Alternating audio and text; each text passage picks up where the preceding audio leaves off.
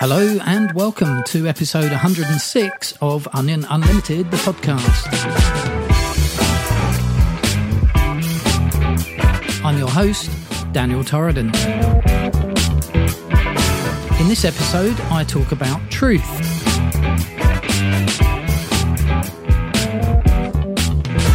What is truth? Is it to be found in religion? Are Jehovah's Witnesses the truth? And why do I think I've finally found the truth?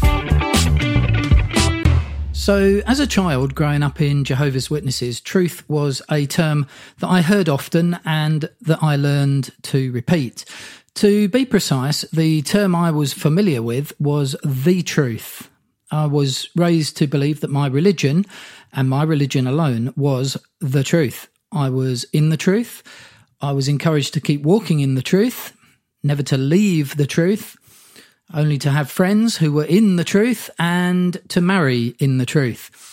Essentially, the truth was synonymous with the organisation, the Watchtower Society, the religion I belonged to, but it also referred to the teachings I was raised to believe. My religion was the truth, because the things it taught were supposedly true, accurate, factual. Growing up, it never crossed my mind that the doctrines I'd been fed since being a child might be false. False religion referred to all the other religions, not mine. My religion only taught true things. So, as a child, my religion, my faith, my beliefs, as they were indoctrinated into me, were very stable. Nothing ever seemed to change as far as what was being taught was concerned, I was in the truth. What I was led to believe was true, and truth doesn't change. Except in the Jehovah's Witnesses, it does. Over time, I began to notice that the teachings I were told were true, absolute, unquestionable, would be swapped out for something new. I was taught that there were old truths and new truths. As I entered my teens, I found it quite entertaining when someone answered an old truth at a meeting. Sometimes they would be corrected by the meeting conductor or even another person answering up. Embarrassing for them, no doubt. But always there would be a discussion on the way home from the meeting. My dad or mum would be chatting as we drove home and say something like, Did you notice that brother so and so got something wrong tonight? He said such and such, whereas the new truth is whatever. I found it intellectually exciting, exhilarating even, to keep up with present truth. And it never dawned on me that what we were calling old truths were, in fact, falsehoods. I still remember the time I got my hands on the 1920 book entitled Millions Now Living Will Never Die. I was 32 years old and still thinking of my religion as the truth. So imagine how shocked I was when I read the following on page 88. Since other scriptures definitely fix the fact that there will be a resurrection of Abraham, Isaac, Jacob, and other faithful ones of old, and that these will have the first favour, we may expect 1925 to witness the return of these faithful men of Israel from the condition of death, being resurrected and fully restored to perfect humanity and made the visible legal representatives of the new order of things on earth.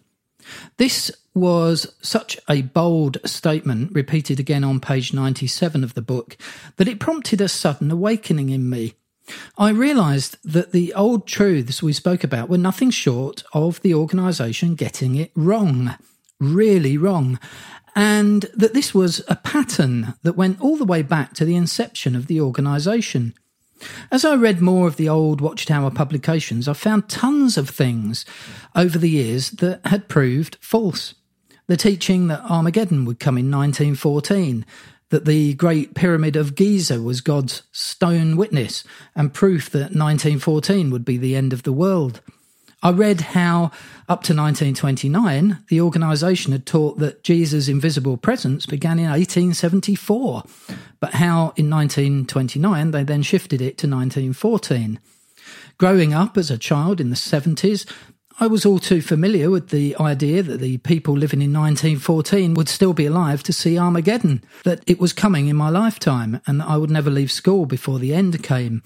Yet here I was, now 32 years old, married with three children, and as I delved further into the Watchtower's writings, I found that they had strongly insinuated that 1975 would be the start of the thousand year reign of Christ over the earth, despite my parents denying this was ever a thing.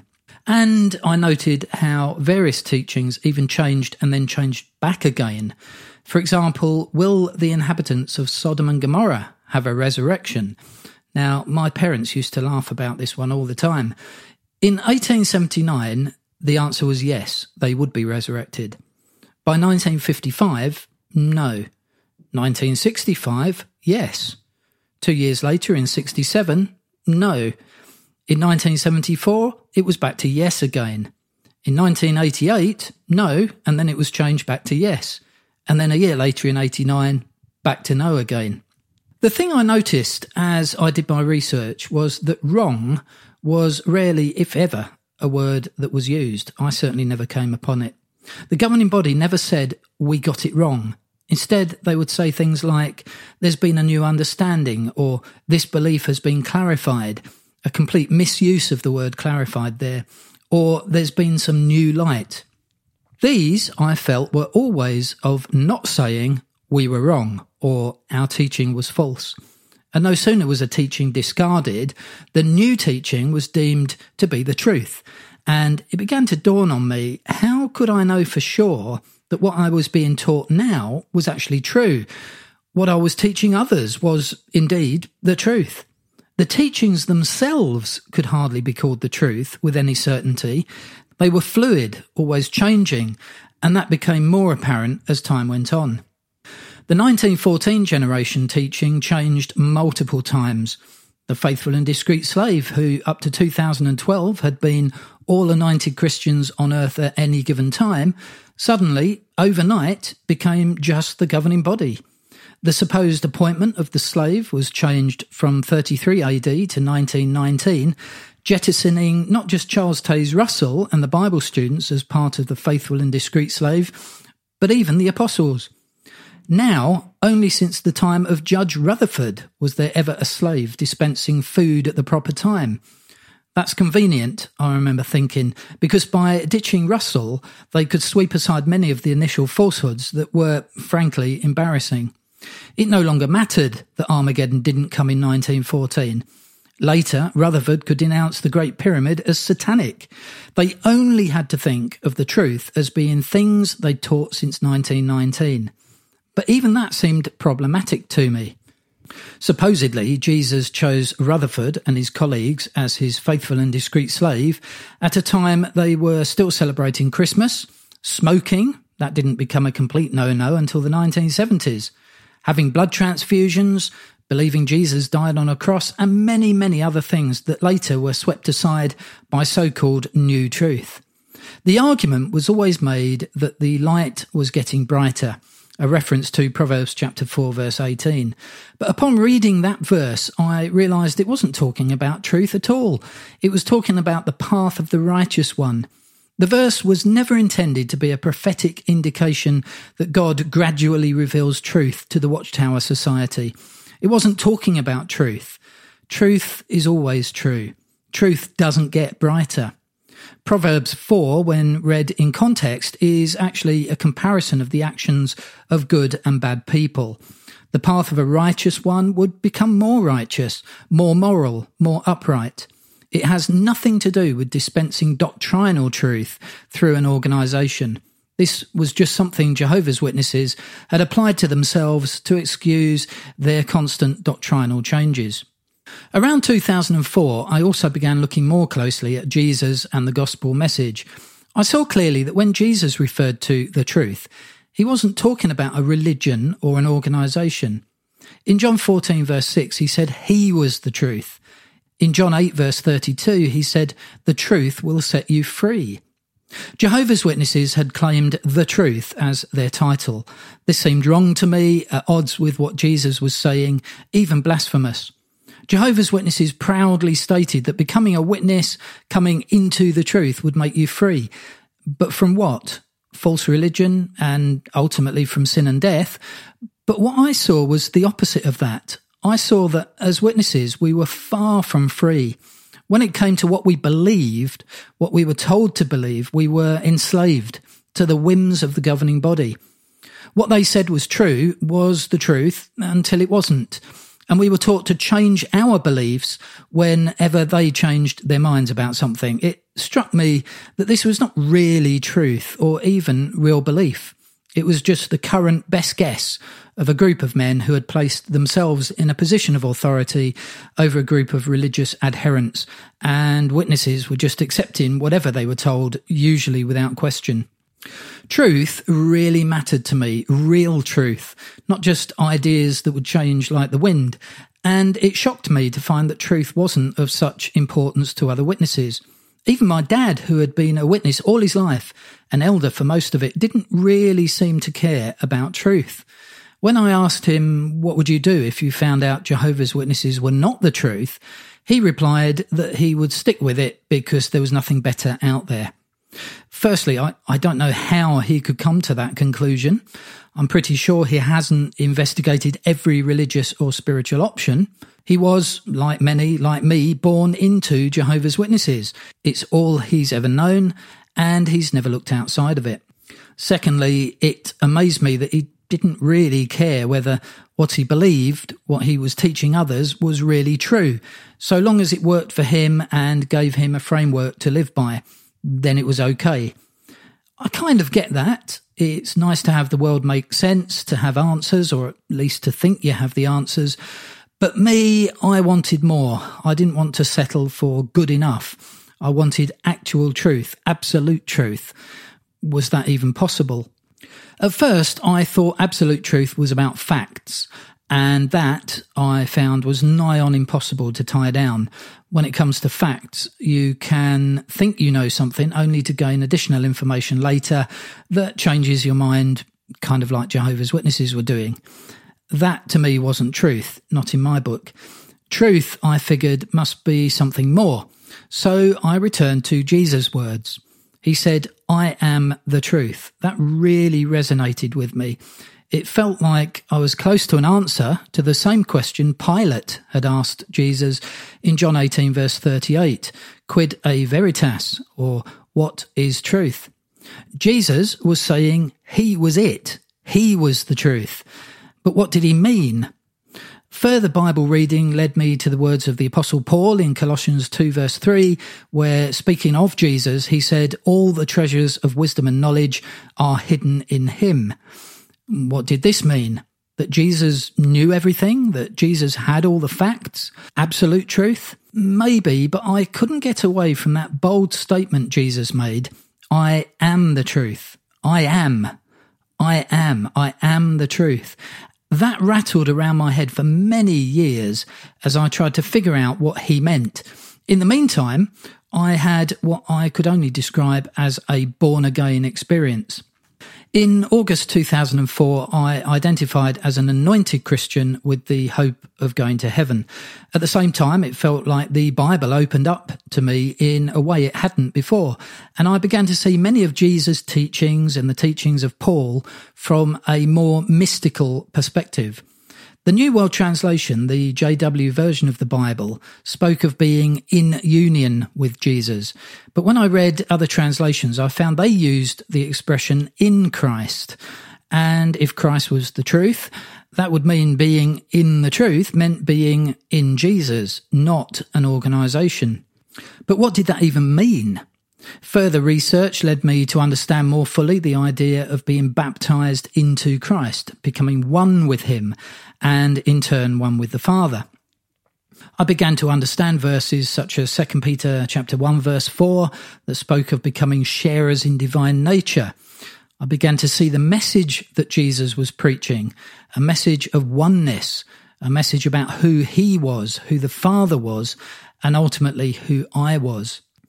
It was in 2006, after my first disfellowshipping for apostasy, for questioning the JW narrative, that I wrote a book called I Am The full title was I Am God, and it was essentially a conversation with who I thought of at the time as God, Jehovah. But as I wrote the book, as it was channeled through me from somewhere outside of my physical body, I began to realize that I was God. Now, I know how that sounds, but don't get me wrong. This wasn't me just having grandiose ideas. I wasn't claiming that I alone was the transcendent, omnipotent God of the Bible. I meant that I am, as Jesus was, indeed as all of us are, one. That there is only one. The idea of many, as my book went on to explain, is purely an illusion. And that became my belief, even after I was reinstated as a Jehovah's Witness in 2009. I had this very mystical view of God, of Jesus, of my oneness with them as an anointed Christian, and I genuinely thought of myself as in Christ, as part of the body of Christ. And from 2006 to 2019, when I left Jehovah's Witnesses, I lived my life to all intents and purposes as a born again Christian within the only framework I knew at the time. Jehovah's Witnesses, and I lived with an understanding that I was one with Christ, with God, and with my fellow anointed believers. It wasn't until after my second disfellowshipping in 2019 that I began to reevaluate all of my beliefs, from God to Jesus to the Bible itself. Now, I couldn't deny that I'd had a spiritual experience in 2004 an awakening to my oneness with all that is, but I was also struggling to believe the entire Bible as being 100% the inerrant, inspired Word of God. Much of it seemed at odds with Jesus' teachings of love and oneness, especially the Old Testament, and so I began to deconstruct my JW beliefs, rooting out any doctrines that I had inherited from childhood if they didn't feel right. I began to trust my instincts to look within to examine the subject of oneness in a much broader sense than just a Jehovah's Witness or even a Christian.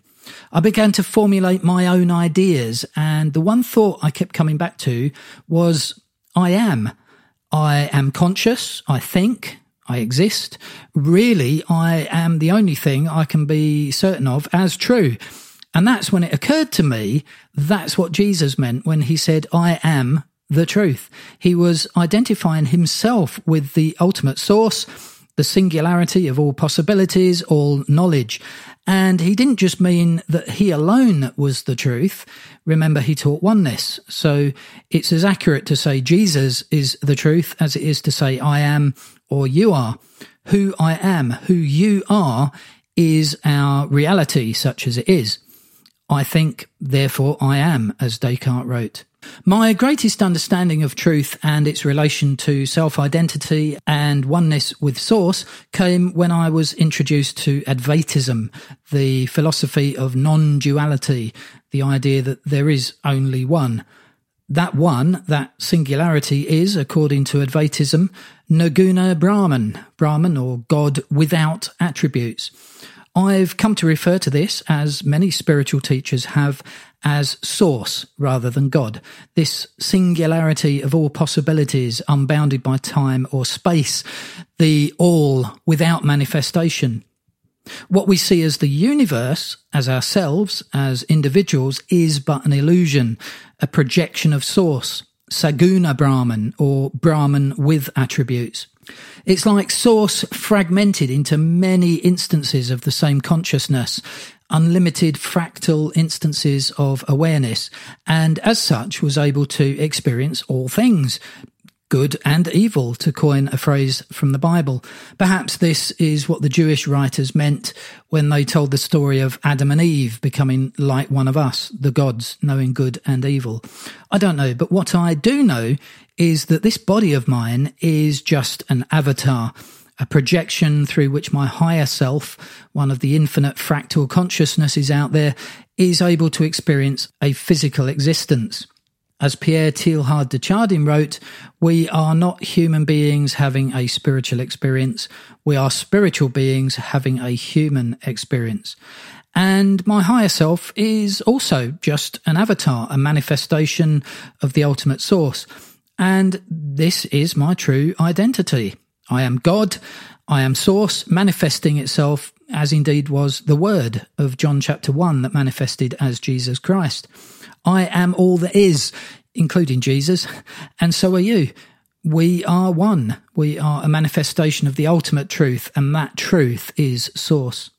The realization of self identity with oneness is what Advaitists call moksha.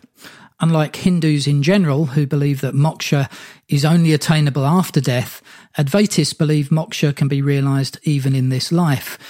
This is certainly my experience. Moksha, the understanding of who I am, this spiritual awakening, is something I've personally experienced and come to understand more fully over the years. Source, to me, is the absolute truth, and having realized my relationship to it, I feel I've been set free. I am no longer enslaved to a religion or to a god or gods or any specific holy book for that matter. I am beyond all of that. Now, these things were a useful vehicle to get me so far on my spiritual path, but I've outgrown the idea of truth being a particular religion, worshipping a particular god in a particular way. I no longer need these things. Now, I'm not saying worship is not edifying or useful. It can be, but it's unnecessary. If I worship a god or gods, I'm effectively just worshipping myself, either that or a man made fictional deity. I can see that now, so I don't worship. I don't pray, at least not in the way I used to, and I don't live my life worrying about whether a certain religious truth is true or not. All the complicated mental gymnastics that I was expected to perform as a Jehovah's Witness to make sense of the Bible are now of no relevance to me. I feel free at peace, certain of who and what I am, and where ultimately I am returning. I know the truth, and the truth has set me free. Now I can live my life in the knowledge that everything is fine. I don't have to worry about doing enough to please a made up Jehovah deity. I don't need to concern myself with getting to heaven or surviving Armageddon. None of that matters anymore. I can live my Dharma, my purpose, content in the knowledge that I'm okay as I am. All the teachings and doctrines of my JW days are just religious noise to me now. I really don't care. None of it matters. I can enjoy just being and knowing that when this body, this avatar dies, I will return to my true spirit nature. Maybe I will return in another body, as I have in many previous lifetimes, reincarnation, if you will, to have another human experience. But ultimately, when the universe ends, which it will, I, along with all other instances of consciousness, will return to source, to the singularity, to repeat again ad infinitum. I know that I am, and that I always will be, and that, I believe, is the truth. Let me know in the comments if any of what I have said in this podcast makes any sense at all and what your thoughts are on truth. Is truth about facts? Is Jesus the truth or is it something else? And if you like my podcasts, a like and a subscribe to the channel would be great. Thanks for listening. Join me again soon. Bye for now.